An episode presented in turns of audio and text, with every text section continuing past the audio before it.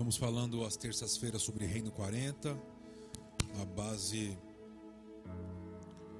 da nossa ministração tem sido após a ressurreição de Yeshua, né? Passando pelo Peça até chegar em Pentecostes. Temos falado sobre aquele 40 dias, como diz Atos capítulo 1, que ele ficou aparecendo, ele apareceu a, a, a alguns apóstolos, né, discípulos, e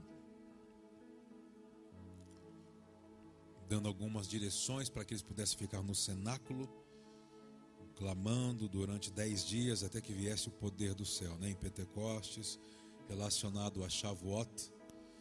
Então hoje a gente vai falar um pouquinho mais sobre o que falamos terça-feira, uma continuação, né, de tudo que temos falado. E preparei um texto para a gente começar a ler. Sempre esse, esse uma, uma introdução que quero compartilhar com você sobre três textos. O primeiro deles é Mateus capítulo 16. Esses três textos da, dessa introdução está ligado a uma pergunta, né? Pergunta de fariseus, saduceus, depois o outro texto de João, de João 7, uma, uma pergunta dos próprios irmãos de Yeshua. Depois nós vamos pular para Mateus 24, uma pergunta dos próprios discípulos,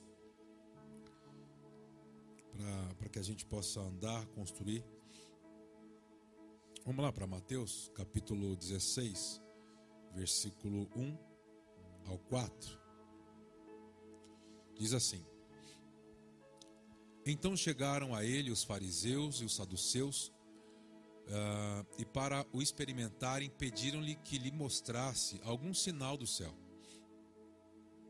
Mas ele respondeu e disse: Ao cair da tarde, dizeis: haverá bom tempo, porque o céu está avermelhado, rubro. E pela manhã Hoje haverá tempestade, porque o céu está de um vermelho sombrio. Ora, sabeis discernir o aspecto do céu, e não podeis discernir os sinais dos tempos? Uma geração má e perversa, uma geração má e adúltera, pede um sinal, e nenhum sinal lhe será dado senão o de Jonas. Deixando, retirou-se. Esse texto, como essa introdução, volta para mim aqui. Esse texto, como uma introdução, fala sobre uma pergunta, né? Diz assim que essa, essas duas linhas de fariseus e saduceus, duas linhas que não não se davam muito bem, porque eram linhas teológicas distintas. Diz que eles se aproximam, se juntam para experimentar Yeshua, pedindo um sinal. E hoje a gente vai falar muito sobre esses três, essa, essa, esses três textos, essa três, essas três bases, sobre essa pergunta eh, relacionada sobre uma obra natural, uma obra externa. Né? Esses religiosos estão perguntando para Yeshua nos dê um sinal. Nos mostre algo externo, algo natural. E Yeshua responde para eles assim: Olha, vocês sabem olhar para o céu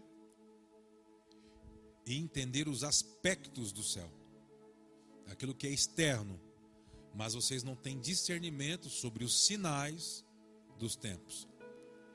Eles estão, se você prestar atenção nesse mesmo capítulo, capítulo 16 do Evangelho de Mateus, Yeshua responde o que eles estão perguntando aqui sobre uma obra natural, falando que a resposta que eles estão pedindo ou o que eles estão querendo está na igreja.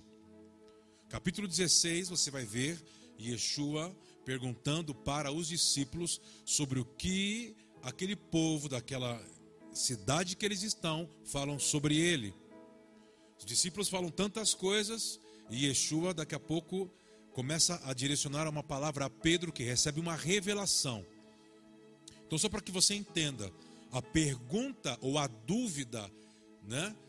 A curiosidade da religiosidade ali dos saduceus e fariseus, e Yeshua responde mais na frente, no mesmo capítulo, dizendo: o segredo para muitas coisas que estão obscuras, de homens que querem se mover por coisas externas, está na minha igreja. Hoje talvez você vai entender um pouquinho mais sobre a natureza da igreja. A missão, da, a missão de Deus que é a sua igreja. E qual a importância de você entender a missão da igreja, a natureza da igreja e a vida da igreja. Qual a importância de você ser igreja, não ser um templista, como a Cristiane nos antecedeu aqui. Há pessoas que toda a movimentação que ela faz ela está presente. Ela não consegue hoje, dentro dessa realidade que estamos vivendo, live, online, ao vivo, de assistir, ela não consegue se mover. Ela, ela, ela não consegue se mover nos votos, nas ofertas, nos dízimos, em uma postura de ser igreja. Ela não consegue ter uma vida em oração, uma vida de adoração, de louvor, porque ela toda a movimentação dela é uma, é uma, é uma movimentação que ela tem que estar presente, ela tem que ver. É, me desculpe, mas a gente vai entender aqui que Yeshua começa a denunciar o que é a igreja. Ele começa a dar a resposta para as pessoas que queriam se mover apenas por uma obra natural, por um sinal. E ele fala: nenhum sinal vos será dado. E ele começa a responder para eles assim: vocês precisavam entender os sinais dos tempos. Nenhum sinal, a não ser o sinal de Jonas. Vamos falar um pouco mais para frente. Se você olhar, você vai ver que quando ele fala sobre sinais dos tempos, ele está falando sobre se referindo à agenda de Deus. Deus tem uma agenda.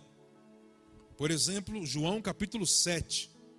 Há uma indagação também dos irmãos de Jesus, os irmãos de Yeshua, capítulo 7, do versículo 2 ao 8. João 7, do 2 ao 8, nós vamos ver ali em uma festa bastante conhecida, que é a festa dos tabernáculos. Os próprios irmãos de Yeshua estão indagando ele. Olha, olha o que diz lá. Ora, estava próxima a festa dos judeus, a dos tabernáculos. Disseram-lhe então seus irmãos: Retira-te daqui e vai para a Judéia, para que também os teus discípulos vejam as obras que fazes. Preste atenção. Porque ninguém faz alguma coisa em oculto quando procura ser conhecido. Já que fazes estas coisas, manifesta-te ao mundo. É uma pressão dos irmãos para que ele não ande daquela forma, daquele modelo, pois nem seus irmãos criam nele. Olha só, hein? Disse-lhes então Jesus, Yeshua: Ainda não é chegado o meu tempo.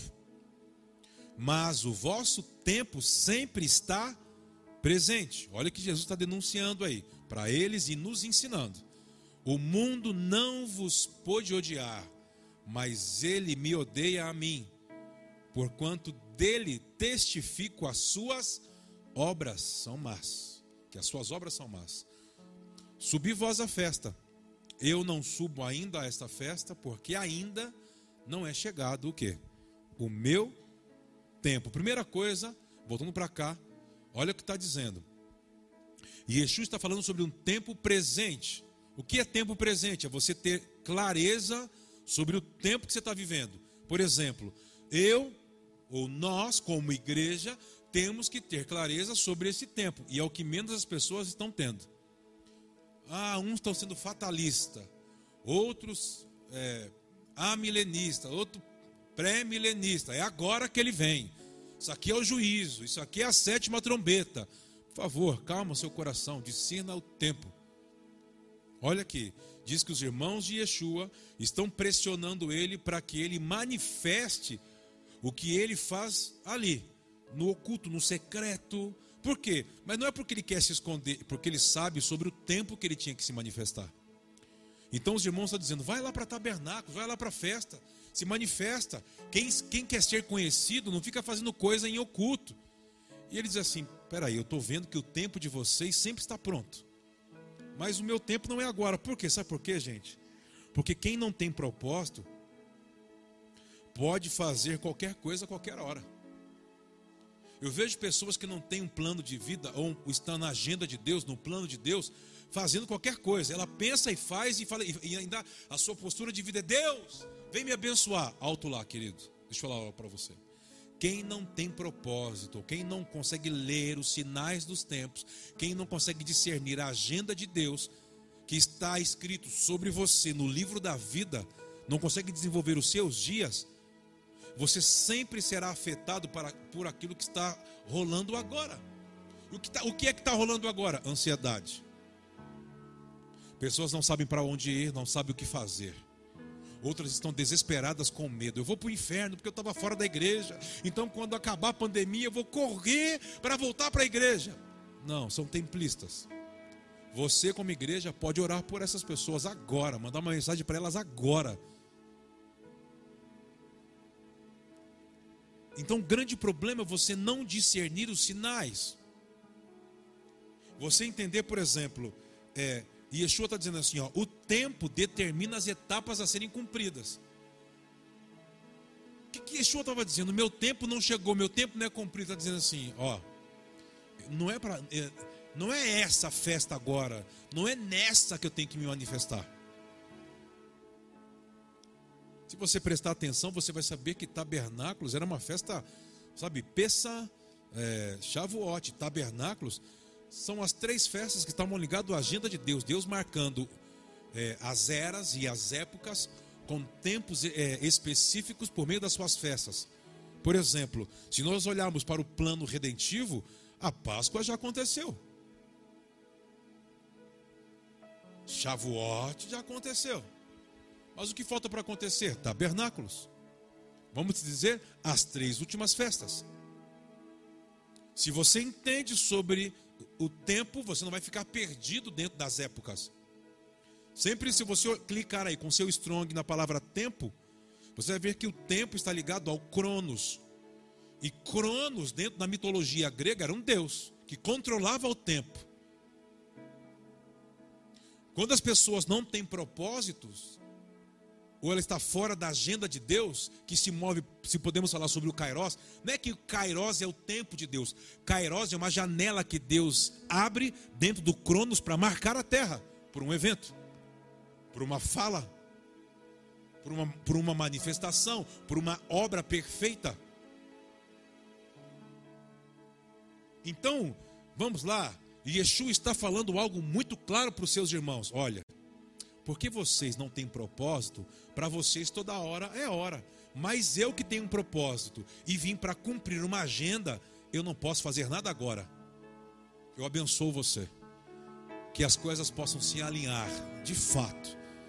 Você possa se ajustar à agenda de Deus. Apenas se render a ela.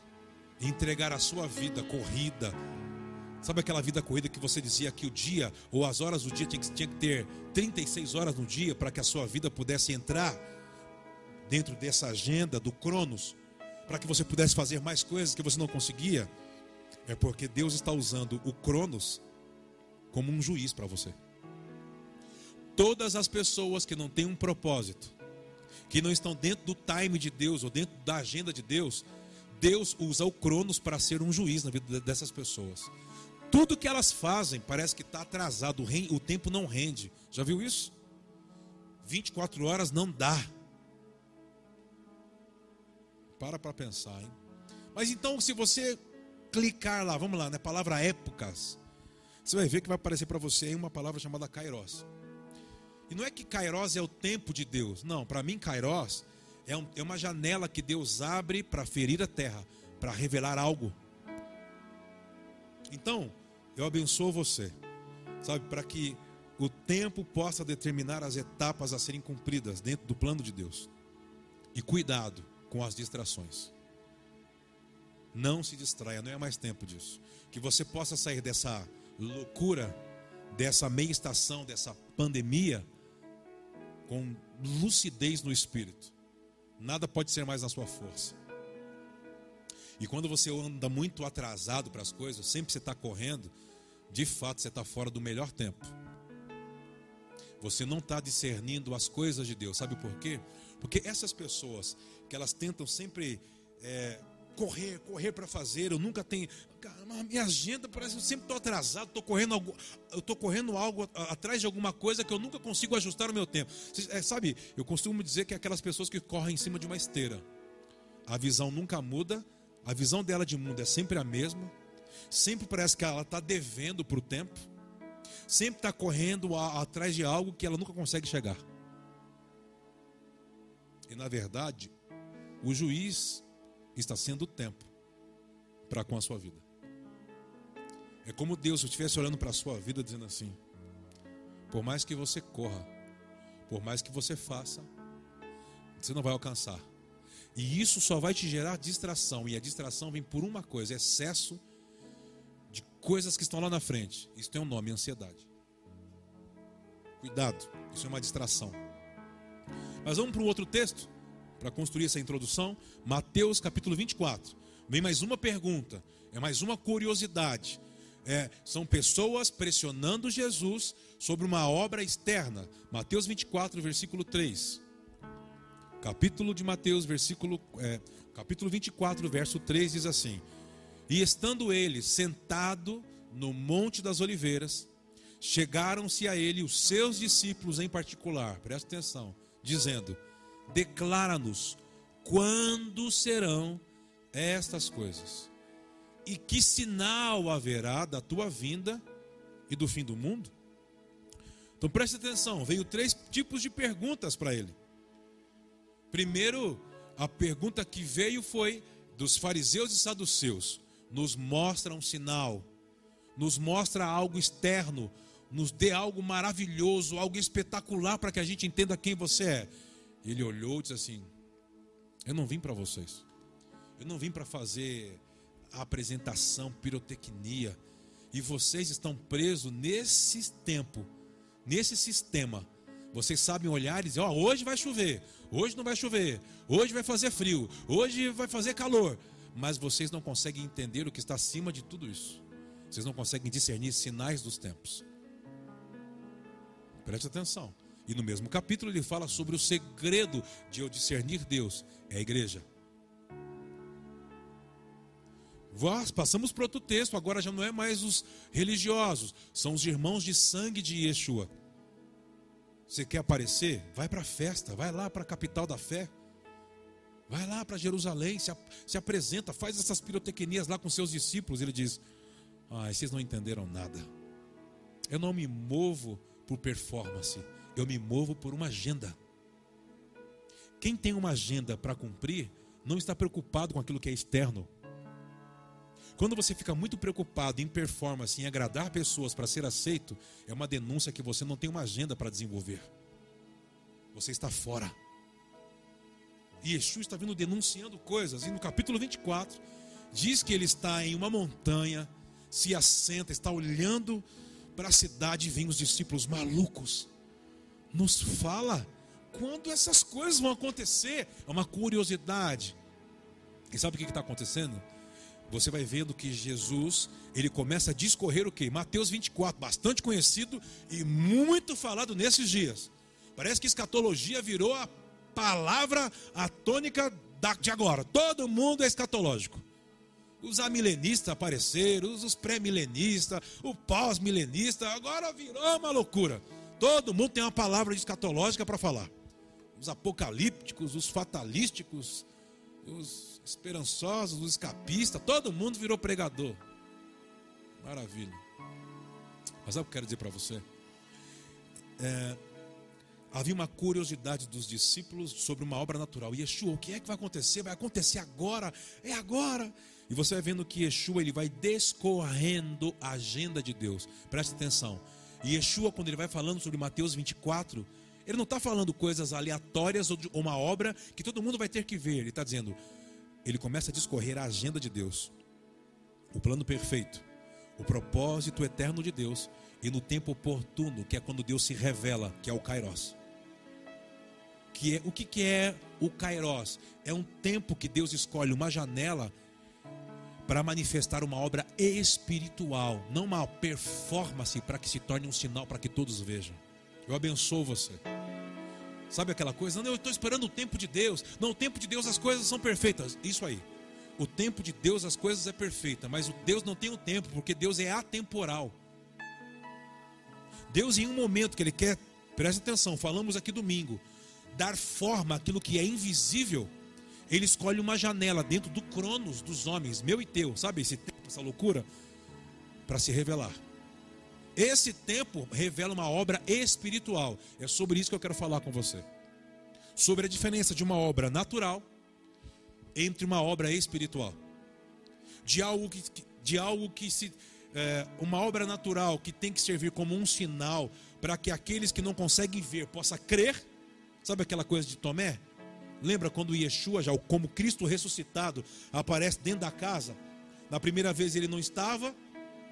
Quando os discípulos que tiveram aquela experiência com Yeshua, falaram para ele assim: ele apareceu aqui. Ah, eu não acredito, eu só acredito se eu tocar. Pode vir cá. Eu só acredito se eu tocar. Passou oito dias, se você olhar para o texto. Obrigado. Oito dias, sabe o que aconteceu? Yeshua atravessa a parede, fala mesmo, as mesmas as palavrinhas mágicas, shalom. Como, né? Atravessa a parede, não bate na porta e fala, tudo em paz, tudo tranquilo, tudo tranquilo. Tudo tranquilo, irmão, tranquilo. E aí diz que a primeira. Cara, ele falou e já virou pro, pro Tomé e falou assim: ó, vem cá, pode vir. Imagine isso, gente. Porque o cara que tinha duvidado, falou, só acredito se eu tocar. Ele entrou, cumprimentou, Shalom Adonai, Baruch, Shalom, Shalom, Shalom, Shalom, Shalom, Shalom, já virou. Pode vir cá, pode vir. A prova dos nove. Põe o dedo aqui. Não, Senhor, põe o dedo. Eu vim só por sua causa. Por quê? Porque eu já sou Cristo ressuscitado, eu já sou a obra espiritual encarnada. E você ainda está duvidando de mim? Você andou comigo? Você ouviu coisas que eu manifestei e você ainda está duvidando de pode pôr a mão. Não é um fantasma. Fantasma não tem carne, não tem osso. Eu sou a obra espiritual em um tempo perfeito, oportuno. Vem aqui por quê? Porque no tempo perfeito não há lugar para incredulidade. O pior, o pior pecado que pode existir é a incredulidade. É você não crer no plano de redenção. É você não crer no poder da cruz. É você não crer no poder da ressurreição. Eu abençoo você. Que Deus te ajude na sua incredulidade. Porque se você não consegue crer, como que você vai discernir os tempos? Como que você vai discernir os sinais dos tempos? Sabe por quê? Os sinais, só aqueles que são espirituais que conseguem discernir as coisas, mas que pelas coisas ele não pode ser discernido. Por quê? Porque ele é como um vento. Ninguém sabe de onde ele vem, como ele se movimenta e para onde ele vai. Não consegue pegar, não consegue achá-lo. É como Yeshua, cara. Yeshua entra na casa dos homens de, do caminho de Emaús, lembra que falamos? Quando ele está comendo um pão com fermento, já não era um pão sem fermento como na Páscoa. Eles já podiam comer uma comida natural. Quando ele abençoa a comida natural, dizendo assim: vocês têm que entender o que eu vou vir. Quando, quando eu vier no milênio, eu vou abençoar tudo aquilo que é natural. Eu vou restaurar o mundo sem pecado. Isso é doido. Quando eles reconhecem Yeshua, Yeshua some. Eles não podem pegar porque ele já é temporal. Ele tem carne, tem osso, mas o Cronos não pode sustentar mais, não pode parar. O Cronos não é limitador para ele como é para mim e para você. Por isso que diz assim que quando aquilo que a gente vê meio embaçado, chegará o dia que a gente vai ver claramente. E diz que aquilo que é incorruptível vai cobrir o que é corruptível.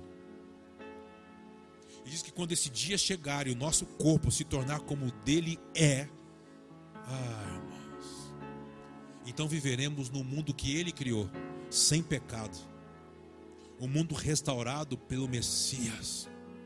Essa era a preocupação dos homens daquele dia, sabia?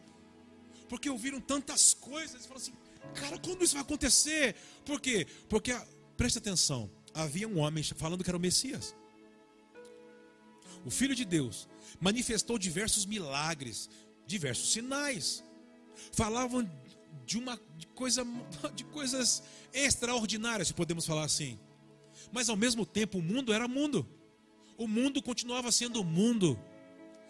Continuava a corrupção, continuava eh, homens e mulheres depravados, eh, a sensualidade, a imoralidade, a corrupção, a política corrompendo a igreja, o Estado. Ah, o mundo era mundo. Por isso que eles pensavam assim: vai ser agora. Quer ver? Vamos, vamos começar, vamos entrar. Vamos para Atos capítulo 1, do versículo 6, versículo 6 e versículo 7. Atos, verso 1 capítulo 1 de Atos, versículo 6, versículo 7. E Yeshua já está lá, como Cristo ressuscitado. E olha a pergunta, preste atenção. Aqueles, pois, que se haviam reunido, perguntavam-lhe, dizendo: Senhor, é nesse tempo que restaurarás o reino a Israel?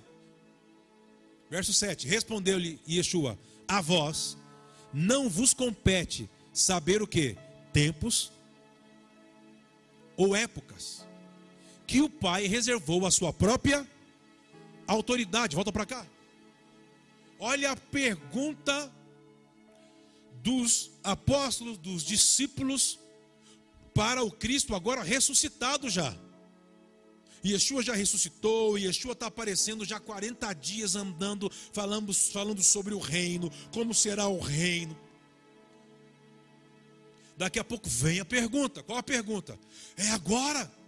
É agora que você vai libertar a gente dessa opressão de Roma, desses falsos deuses, desse falso evangelho, dessas falsas religiões, desses falsos profetas, dessa corrupção, dessa loucura. E Yeshua diz: ei, ei, peraí, peraí, peraí, peraí.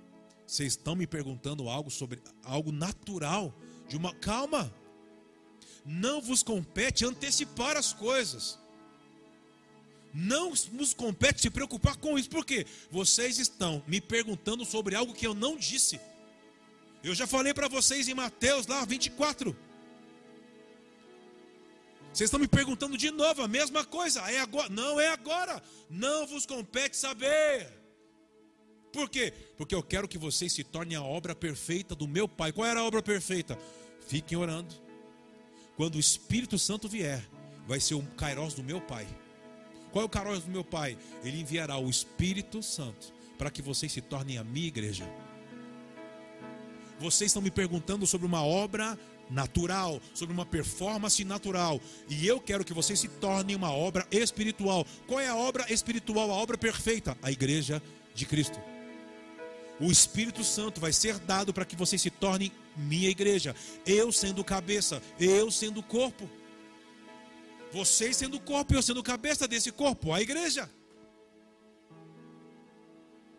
Estavam tomados de ansiedade, estavam pressionados. Sabe, quando nós vivemos pressões, gente, sabe, por enfermidades, por dívidas, a pressão de tanta informação, tantas palavras, tantas vozes. E sabe a palavra que ele está me dizendo para mim e para você esses dias? Entre tantas vozes, vigia e ora. Vai para o lugar secreto. O lugar secreto, propriamente, não precisa ser o quarto que você fecha a porta. O lugar secreto é onde você não esconde nada de quem você é para Ele. Onde você está nu para Ele, diante dele. Não há reservas, não há mentiras, não há ressalvas, não há proteção. Você querendo se proteger, aonde tudo está na luz. A clareza, a verdade, a cura a exposição da sua fraqueza, isso não é vergonha, porque ele só pode liberar o poder do reino onde há uma evidência de fraqueza. Porque o reino virá para os pobres de espírito.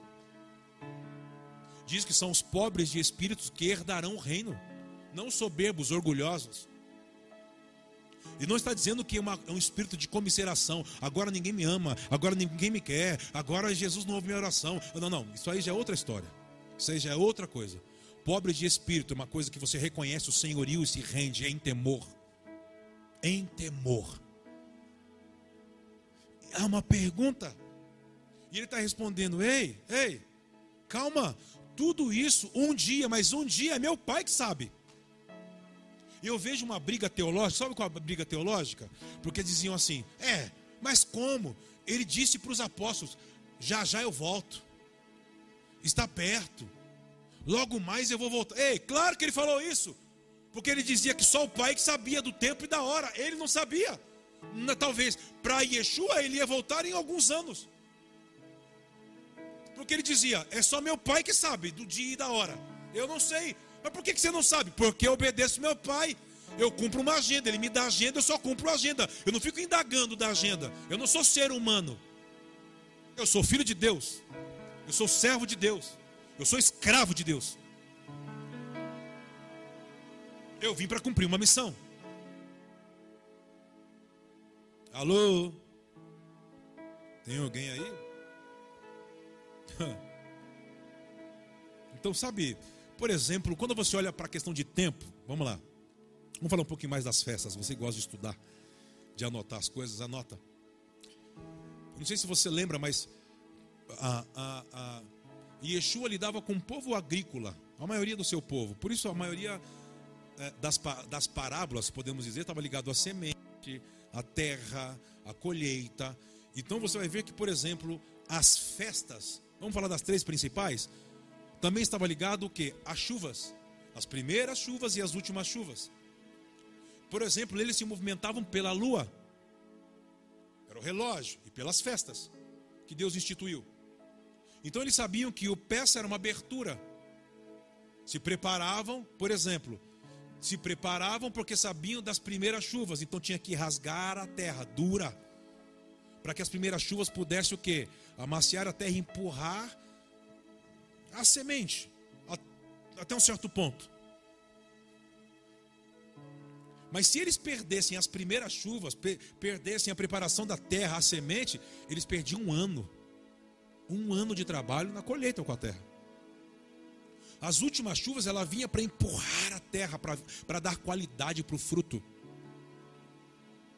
Então sempre Deus usava a questão das festas, da lua, dos tempos, para eles discernirem sobre a forma de prosperar. Se você é alguém que não tem discernimento, eu sou empresário e você não sabe o que fazer depois dessa pandemia, você já perdeu o ano. 2020 acabou para você. 2021 você já vai começar pela metade. Por quê? Porque um empreendedor, ele tem que antecipar o próximo passo. Qual vai ser a sua mensagem, o seu slogan, a sua matéria-prima, aonde você vai atuar após essa pandemia? Não, eu não sei, eu vou esperar passar para saber. Me desculpa. Você não é alguém que antecede o próximo passo. Você é alguém que vive apenas pelo hoje, por agora, por um prato de comida. Você vive pelo almoço e pela janta. Você não é empreendedor. Você é como o apóstolo Paulo diz: para alguns Deus dá semente, semeador. Você antecipa, você consegue ler tempos. Você, é você é discernidor de tempo, é como a tribo de Sacar. Consegue discernir, é, você antecipa o próximo passo antes que a época chega. Visionário. Mas tem uns que Deus não dá semente. Para uns Deus dá pão. Por quê? Porque ele trabalha pela comida de hoje, pelo prato de comida. Não é estratégico, não tem planejamento, não tem inspiração, não tem visão. Ele vai indo. Ah, tropecei num trabalho hoje, tropecei num pedido amanhã, e vai indo. E depois fala: Oh Deus, Deus? Deixa para lá, vamos andar não quero falar. Vai, vamos fazer ainda esse ano um jantar para empreendedores. Vai ser maravilhoso. Se inscreva e me cobre, senão eu esqueço. Vocês estão ainda aí não? Então vamos para Mateus 24. Lucas. Mateus 24 fica sempre em cima, né? Vamos para Lucas, capítulo 24, versículo 18. É mais um texto, preste atenção. Falamos desse texto semana passada, falamos domingo sobre uh, Emaús, lembra? Os dois discípulos. Mas é, é, hoje é num contexto um pouquinho diferente. Sobre criar expectativa sobre aquilo que Deus não te disse. Deixa eu dizer algo para você. Deus só tem responsabilidade sobre aquilo que Ele fala, não sobre aquilo que você entende. Tem pessoas que ficam cobrando coisas de Deus, coisas que Ele nunca te disse. Só você entendeu. Mas vamos lá, anota essa frase e joga na internet. Pulveriza, irmão. Vamos lá. E um deles, chamado Cleopas, eu acho que esse nome é o nome do Fagner espiritualmente. Cleopas. Estou brincando. Respondeu-lhe: És tu o único peregrino em Jerusalém que não soube das coisas que nela tem sucedido nesses dias? Vamos lá. ao que lhes perguntou, Yeshua, né? Jesus perguntou. Jesus entrou numa conversa dos dois. Quais? Disseram-lhes. Ah, as que dizem a respeito de um tal Jesus aí, o Nazareno, que foi profeta, poderoso em obras e palavras diante de Deus e de todo o povo. Isso era verdade.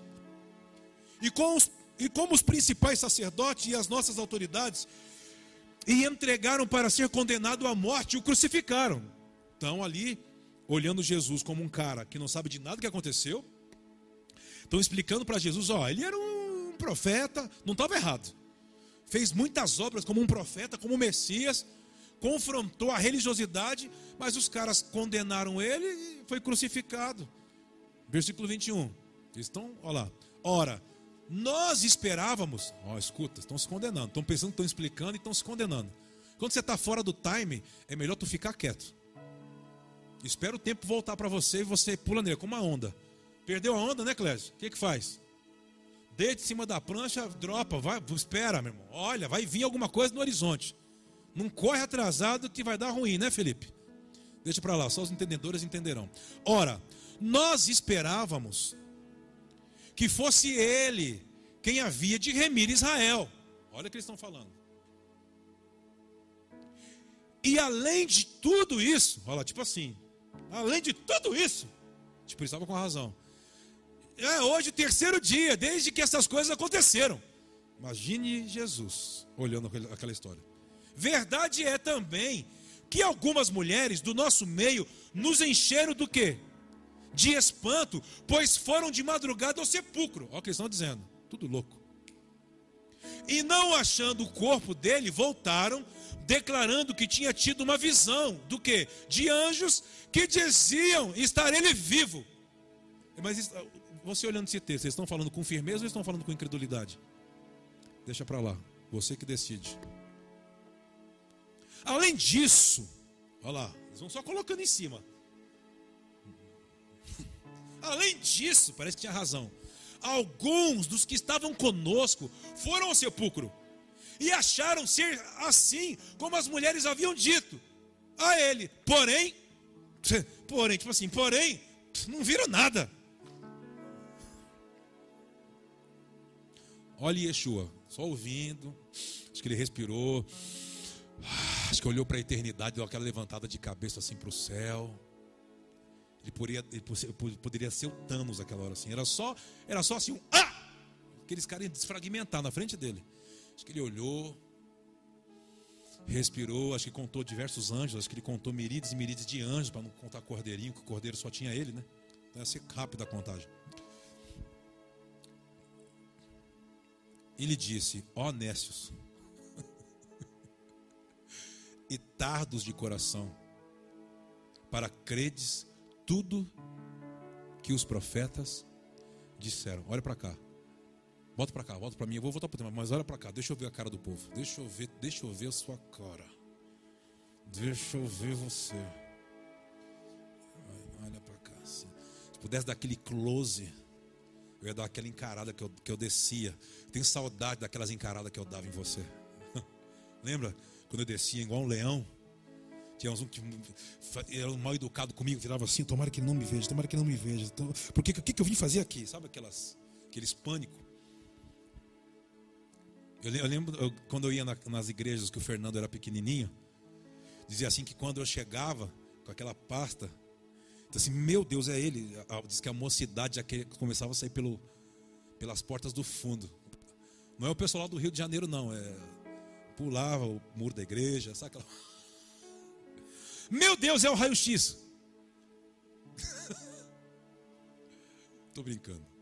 Ei, imagine, olha o que Yeshua está dizendo. Honécios. O que é nécio? Tolo. Te falta entendimento. E o que mais?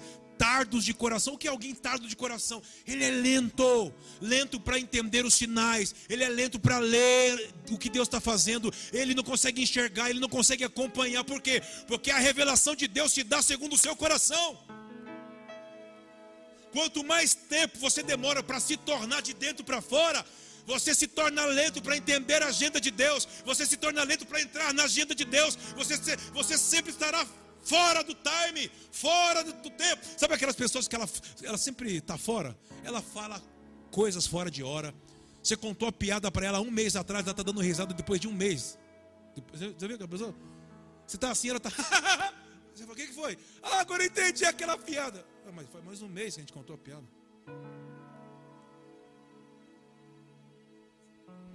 O Pai está nos provocando a estarmos dentro da sua agenda, dentro dessa janela que chamamos de Kairos, para que Ele manifeste uma obra perfeita espiritual. Ele está dizendo: isso só tem uma condição de se tornar real por meio da igreja, se tornando igreja estando envolvido na igreja, se tornando um com a igreja, sendo a igreja. Diga amém, pelo amor de Deus. Vamos voltar para o texto. Tardos de coração, honestos, para crer em tudo que os profetas disseram. Ah, vamos lá. Versículo 26. Olha o que diz aí no versículo 26. Porventura, Jesus está dizendo isso aí. Não importava que o Cristo padecesse essas coisas e entrasse na sua glória. E começando por Moisés, irmãos, por Moisés, Jesus pregando dele mesmo, já viu isso? O pregador, deixa lá. A palavra tentando se justificar por si só, a palavra pregando dela mesmo. E começando por Moisés e por todos os profetas, explicou-lhes o que dele se achava em todas as escrituras. Ele, falando dele mesmo, sem revelar quem ele era, para abrir os olhos de um cara que era nécio e tardo de coração. Entenda o que está acontecendo agora. São dias de desintoxicação. Tira o que te torna lento, para que você se torne rápido no espírito. Que Deus te dê velocidade no seu espírito. Que, te, que Deus te dê velocidade no seu espírito. Para que você esteja dentro da agenda. Para que você se torne o que Ele espera. Uma obra perfeita. A igreja de Cristo. Que vai manifestar Deus ao mundo. Ah, diga amém. 28, vamos juntos. Quando se aproximaram da aldeia para onde iam, ele fez com que ia mais longe. Vamos embora. Até o 25.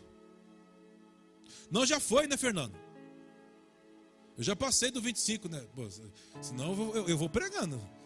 Eu, já foi. Volta para mim aqui. Volta para cá.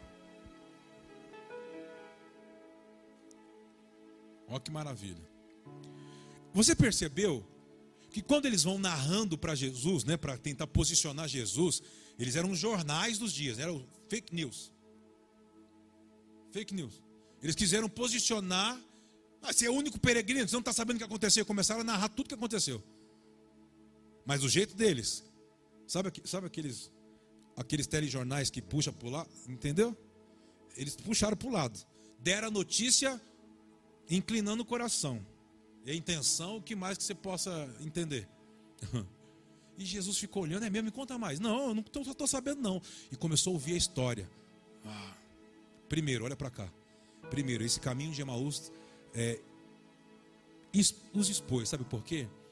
Porque diz assim que quando Jesus chegou na casa, depois desse processo, ensinou as escrituras, partiu o pão, ele, eles entenderam e falaram assim: ardia o nosso coração quando ele explicava as escrituras. E voltaram correndo e encontraram os apóstolos, os discípulos de verdade, lá em Jerusalém orando. Discípulos de verdade, na hora da crise, não joga toalha, não para de honrar, não desiste, não esfria apenas denunciou que eles ocupavam um cargo, mas não desdobravam a função. Caminho de Emaús, o caminho da frustração, o caminho de voltar atrás, denunciou que eles só tinham nome de discípulos, mas eles estavam voltando. E quando descobriram quem era Yeshua, que Yeshua foi buscar porque ele não trabalha com desperdício, voltaram correndo para onde estavam os verdadeiros discípulos, orando. Romo Tumadon, em unidade no cenáculo, esperando alguma manifestação vindo do céu. Por que tudo isso? Porque a frustração se deu, porque eles criaram expectativa em algo, preste atenção, que Yeshua não disse. Eles criaram na cabeça deles assim: ele disse que algo ia acontecer agora. E a gente está esperando já o terceiro dia e não aconteceu nada. Mas foram lá, não acharam o corpo dele. Viram anjos, olha a loucura. Viram anjos, foram lá, não acharam o corpo. Não está acontecendo nada. E Yeshua assim, ah é? Eles eram cegos. Talvez Deus já está fazendo. Pode ser que Deus, para alguns, já até respondeu o que você está clamando e esperando. Mas você está envolvido por esse sistema do Cronos, que tudo tem que ser, para mover algo grande, você tem que fazer algo mega power, grande e perfeito.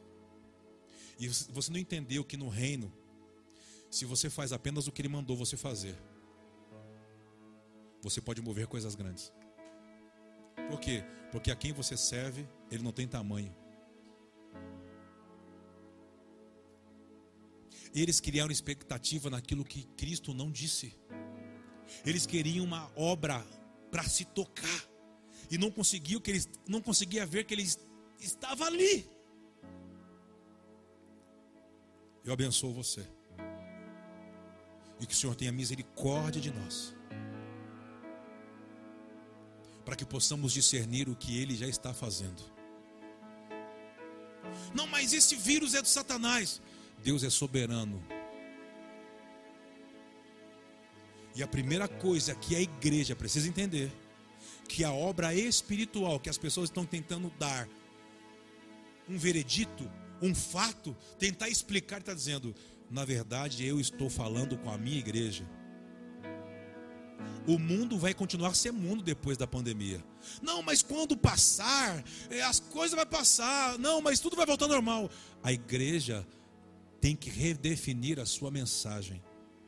Tem que se redefinir como ser igreja. E a preocupação dele é com a sua igreja. A estação para a igreja é uma, a estação para aquilo que está fora dela é outra. O grande problema é quando nós que tínhamos que trabalhar com Ele, estarmos ajustados com Ele, estarmos desenvolvendo uma agenda com Ele, estamos perdidos, indo orar a Ele, falando das mazelas. Parece que não cumpriu. Foi de Deus ou não foi de Deus quando o profeta falou? Mas aquilo que eu entendi, talvez o que você entendeu foi o que ele nunca te disse. Por isso que nunca se cumpriu.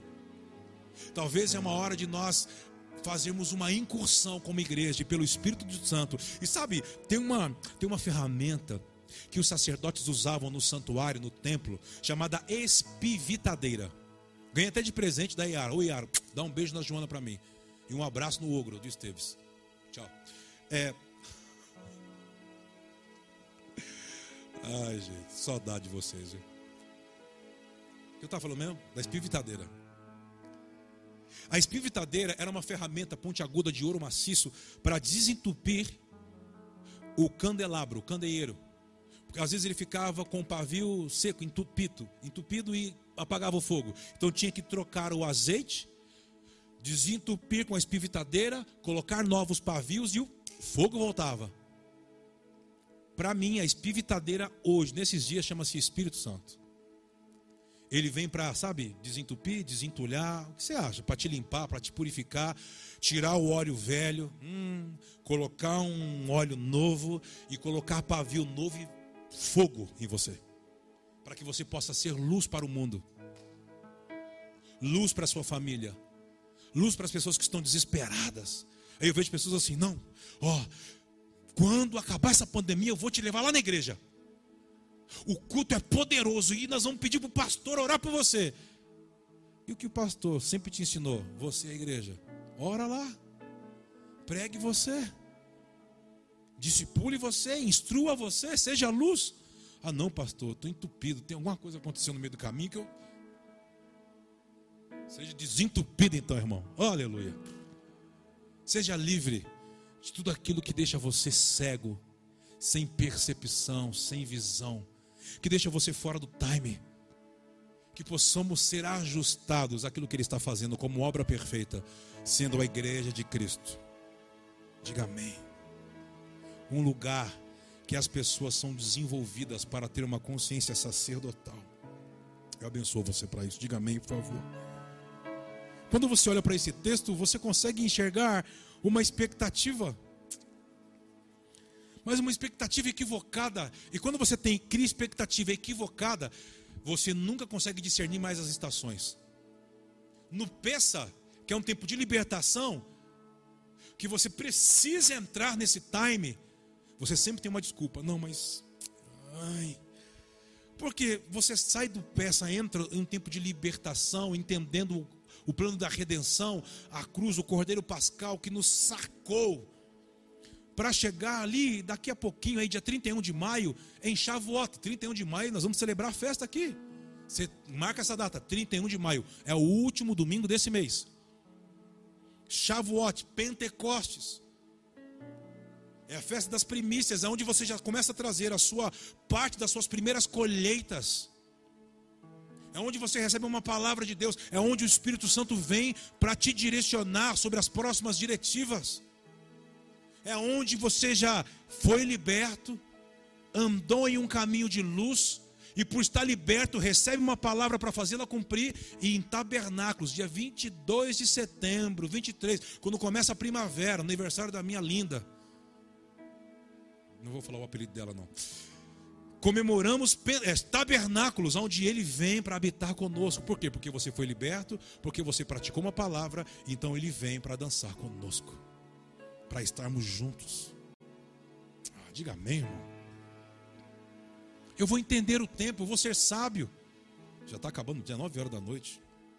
Vamos para Eclesiastes capítulo 8, versículos 5 e 6. Eclesiastes capítulo 8, versos 5 e 6. Estou sendo bem didático hoje, hein? Vai anotando aí. Vou falar bastante mais sobre esse tema.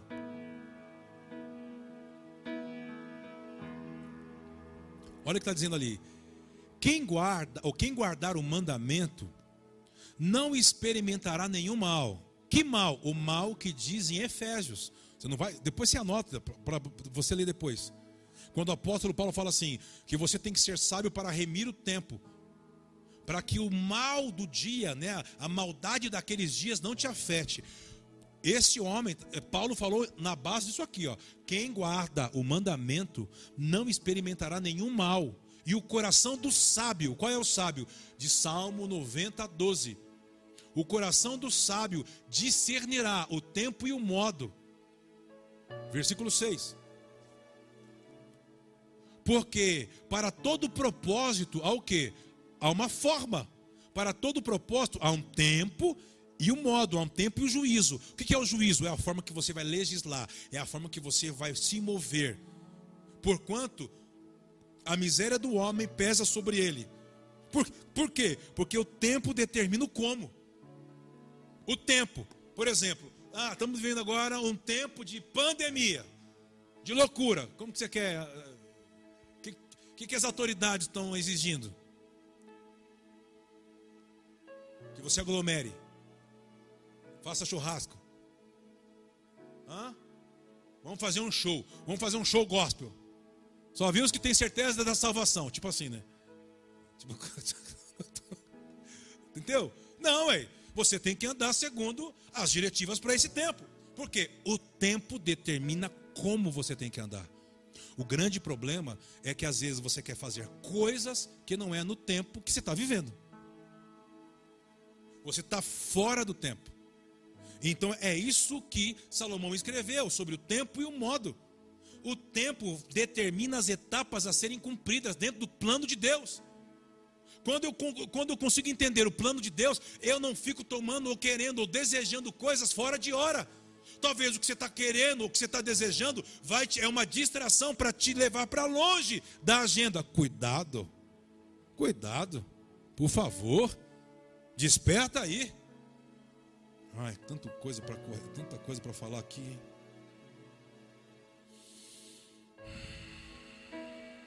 Posso ler um, te um texto aqui? Não vai aparecer para você em casa, mas anota. É, eu vou correr. Vai aparecer? Efésios 5, 14.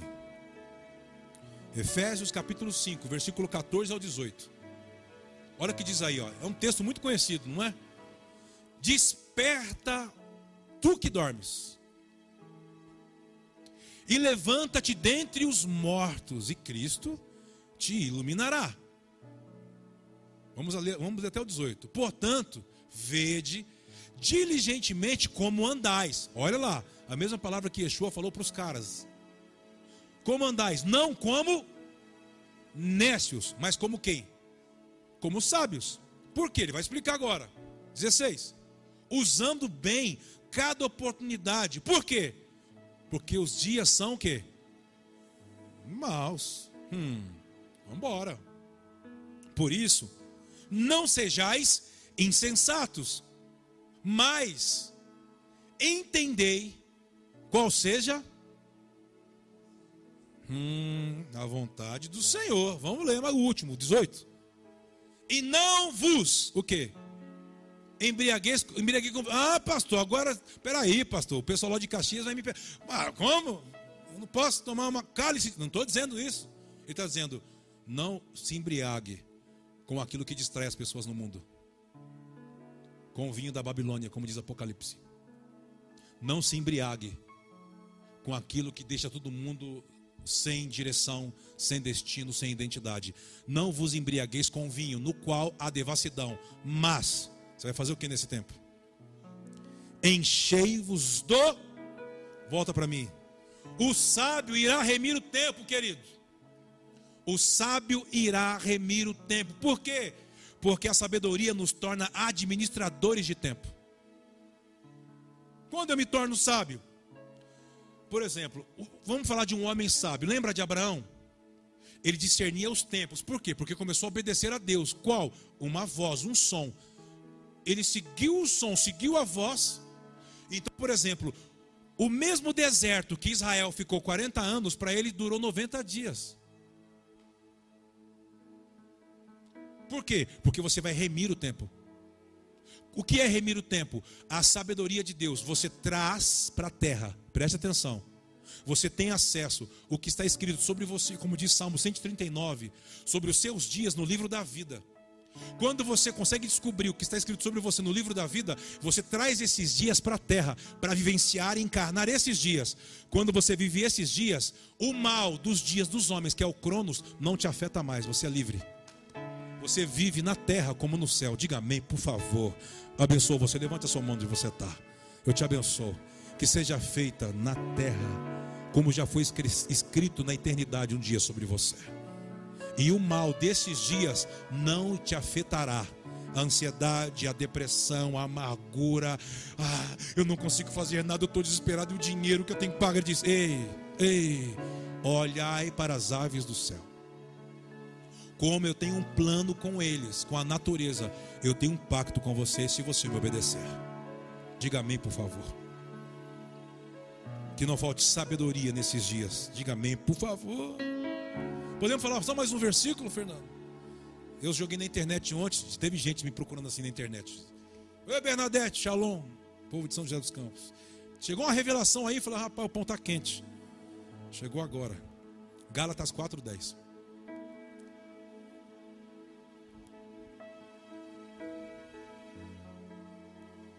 Gálatas capítulo 4, verso 10. Esse texto é demais.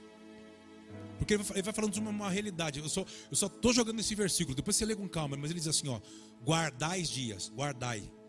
Guarda. Dias. Que mais? Meses. O que mais? Tempos. E o que mais? Anos. O apóstolo Paulo está falando algo. Depois você leia esse capítulo inteiro na sua casa. Capítulo 4 de, de Gálatas. O que está falando? Aprenda a remir o tempo. O que é remir o tempo? É não permitir ser roubado pela maldade dos dias. Escreve isso. O que é remir o tempo? É não ser, não se permitir ser roubado pela maldade dos dias. Mas peraí, o que é a maldade dos dias? Vamos falar uma das maldades? Essa maldade. Qual a maldade? Covid-19. Ah, mas você não disse que eu tenho que estar ajustado com os órgãos de saúde, com as autoridades? Sim, mas a pandemia roubou você da agenda de Deus ou roubou você dos cultos que você ia? Então você é templista, você não está na agenda. Eu não cumpro a agenda de Deus indo no culto na igreja, de domingo e de terça-feira. Porque a igreja serve para me gerar uma consciência e o testemunho dos irmãos fortalece. O meu testemunho fortalece meu irmão, o testemunho do outro fortalece ele, mas nós saímos daqui com uma base missionária para praticar a agenda de Deus lá fora, que é o mundo. Por isso que eu sou luz. Ah, diga amém, ei! Ai, pastor Kleber, fala baixo. Talvez você acorda. Eu abençoo você. Nós vamos remir esse tempo. Por meio de sabedoria. Qual é o, qual é o Salmos 90, 12? Ensina-nos a contar os dias para que alcancemos o que? Sabedoria de coração. O que que Paulo está dizendo? O que Salomão escreveu. O que Moisés escreveu, desculpa. Paulo está falando sobre o que Moisés escreveu, sobre remir o tempo, remir os dias. Ah, diga amém, por favor. O segredo é o descobrir e entender quais são os meus dias. Para então eu alcance sabedoria para viver dentro dos dias que são maus. Aí você pode falar, para aí, me explica um pouco mais sobre a maldade desses dias. Um dia eu vi um amigo meu, Fábio Souza, um amigo, um irmão, lá do Rio, falando comigo, falando com uma galera, e ele falou assim: Satanás ele criou um sistema como um parasita que está no mundo. E ele vai sugando, sugando o quê? Distraindo você. Você tem que trabalhar e você trabalha, trabalha, trabalha, trabalha. Ah, é errado trabalhar? É pecado trabalhar? Não. É pecado quando você só vem para Deus cansado do trabalho que você diz que te suga. Porque você está em busca de um sustento.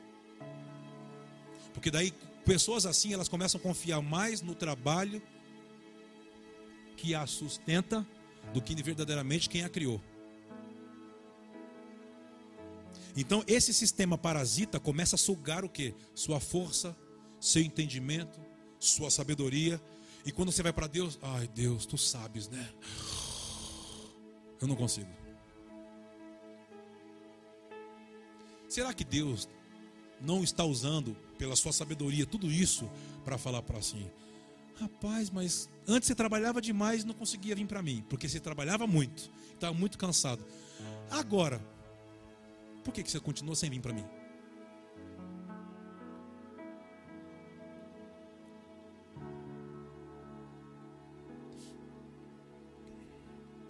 Ensina-nos a contar os dias, para que possamos revelar uma sabedoria. Diga amém. Como eu desenvolvo essa sabedoria? Aprendendo a contar os dias. O que é contar os dias? É viver o que está escrito no livro da vida sobre mim. São as profecias. Por isso que diz que o, o povo que não tem profecia se corrompe. Entendeu agora? Não é profetada. Palavras de conhecimento que te conecta à agenda. Que ela pode vir para falar o seu estado hoje, para organizar suas emoções e você falar: "Ai, que bom, ele está comigo". Mas logo, Deus nunca só fala apenas o que você como você está agora. Ele libera uma palavra que vem lá da eternidade para os seus dias, para falar o que você tem que se tornar, mas como Deus já te vê pronto. E como você tem que se adequar a essa agenda. E quando você entra nessa agenda, o mal desses dias não te seduz mais, não te corrompe. Por quê? Porque uma profecia, uma palavra te guia. Você é guiado por uma palavra, você é modelado por uma palavra. Ela te aperfeiçoa dentro do Kairos, que é uma janela que Deus abre no nosso tempo para falar: Você é a obra perfeita, é minha igreja. Ah, levante as suas mãos onde você está. Nós somos igreja que possamos nos tornar o que Ele espera. Sua casa é a igreja, você é a igreja. Eu abençoo você na autoridade do nome de Yeshua. Vamos tomar a decisão de desenvolver essas palavras. Vamos tomar a decisão de desenvolver a palavra. Eu abençoo você para esses dias, no nome de Yeshua. Nós queremos viver, Senhor, a agenda de Deus. Nós queremos viver tudo o que está escrito sobre nós no livro da vida. Nós não queremos estar fora, nós queremos estar dentro. Nós não queremos, Senhor, colocar a nossa expectativa sobre coisas que o Senhor não disse. Nós queremos criar expectativa sobre aquilo que você já nos prometeu. Nós queremos estar com os nossos olhos fitados na obra perfeita, na obra espiritual e não em coisas que tem apenas uma obra externa, uma obra natural em sinais. Nós não queremos sinais apenas, nós queremos nos tornar a obra espiritual perfeita, sendo igreja, igreja de Cristo. Eu te abençoo, querido, na autoridade que é no nome do Senhor. Igreja de Cristo. Que nós possamos viver com sabedoria os dias, todos os dias que ele escreveu sobre nós. Podemos ler, vamos terminar com esse versículo de Salmo 139, versículo 16, se eu não me engano, é isso?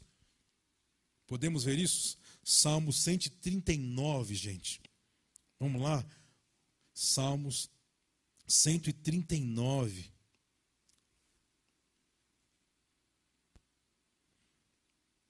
Versículo 16.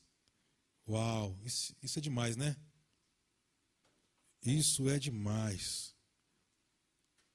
Olha lá, os teus olhos viram a minha substância ainda informe, e no teu livro foram escritos os dias, sim, todos os dias que foram ordenados para mim, quando ainda não havia nenhum deles. Vamos ler mais uma vez com calma. Anota isso, esse é o nosso último versículo da noite.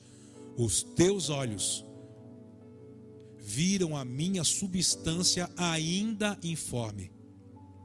E no teu livro, esse é o livro da vida, gente. Foram escritos os meus dias, sim, todos os dias que foram ordenados para mim, quando ainda não havia nenhum deles. Olha para cá.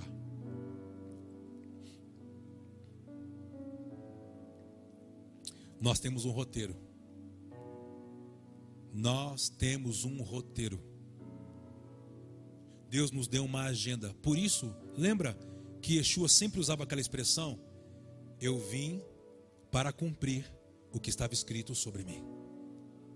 Eu não vim para servir, eu não vim para ser, eu vim para ser, eu não vim para, para ser servido, eu vim para servir. Ele dizia: Eu vim para, eu não vim para anular os profetas. Eu sou o cumprimento de todos eles. Eu sou o Kairos, eu sou a janela que Deus abriu para manifestar uma obra perfeita. Pare de improvisar. Sabe, um ator, uma atriz, tem que decorar o roteiro. Por mais que chegue alguns momentos que eu me esqueça e eu tenho que improvisar, mas eu não posso ser um, um improvisador full time. Tem um roteiro. Eu te abençoo. Há um roteiro sobre os seus dias. Mas e os dias maus e os dias de dor? Eles servem para nos aperfeiçoar e lembrar que existe um Deus que podemos confiar nele. É para isso que servem os dias de dor. Os dias que parece que a gente está só, mas tem dias, Kleber, que eu me sinto só, parece que ele foi embora e me deixou na terra. São esses dias que ele está mais perto de você. Quietinho, apenas te observando. Qual será a sua postura? Eu abençoo você. O tempo determina o como temos que realizar. Que o Senhor te abençoe com graça e com sabedoria. E que possamos fitar, colocar os nossos olhos na obra perfeita, a obra espiritual, a igreja. A missão de Deus por meio da igreja, a função de fato da igreja, que não é apenas, me desculpe, solucionar problemas que nós criamos, porque estávamos fora da agenda de Deus. De fato, é nos dar o roteiro, despertar uma consciência sacerdotal e nos tornar família de Deus. Eu abençoo você. Lembrando, se inscreva no nosso canal, compartilhe essa mensagem com o máximo de pessoas possível. Por favor, edifique o máximo de pessoas, dispare. Quantas pessoas estão perdidas precisando ouvir esta mensagem? Assina esse sininho, ativa, que assina. Se inscreva no nosso canal e ativa esse sino, pelo amor de Deus. Para receber as nossas notificações e as nossas novas mensagens. Tá bom? Aguardo você domingo às 10 horas da manhã. Estamos no tempo de selar. Silêncio. Deus quer falar. Silêncio para ouvir Deus. Amanhã estará na nossa projeção jovens no nosso canal da Rede Jovem, sábado também. Seguimos, gente. Você continue ofertando, dizimando, não te aguarda, conto com a sua contribuição, conto com a sua lealdade. Você continua sendo igreja mesmo não estando presente aqui nessa casa. Amém? Amo vocês, estou com muita saudade. Até a próxima. Valeu. Até mais.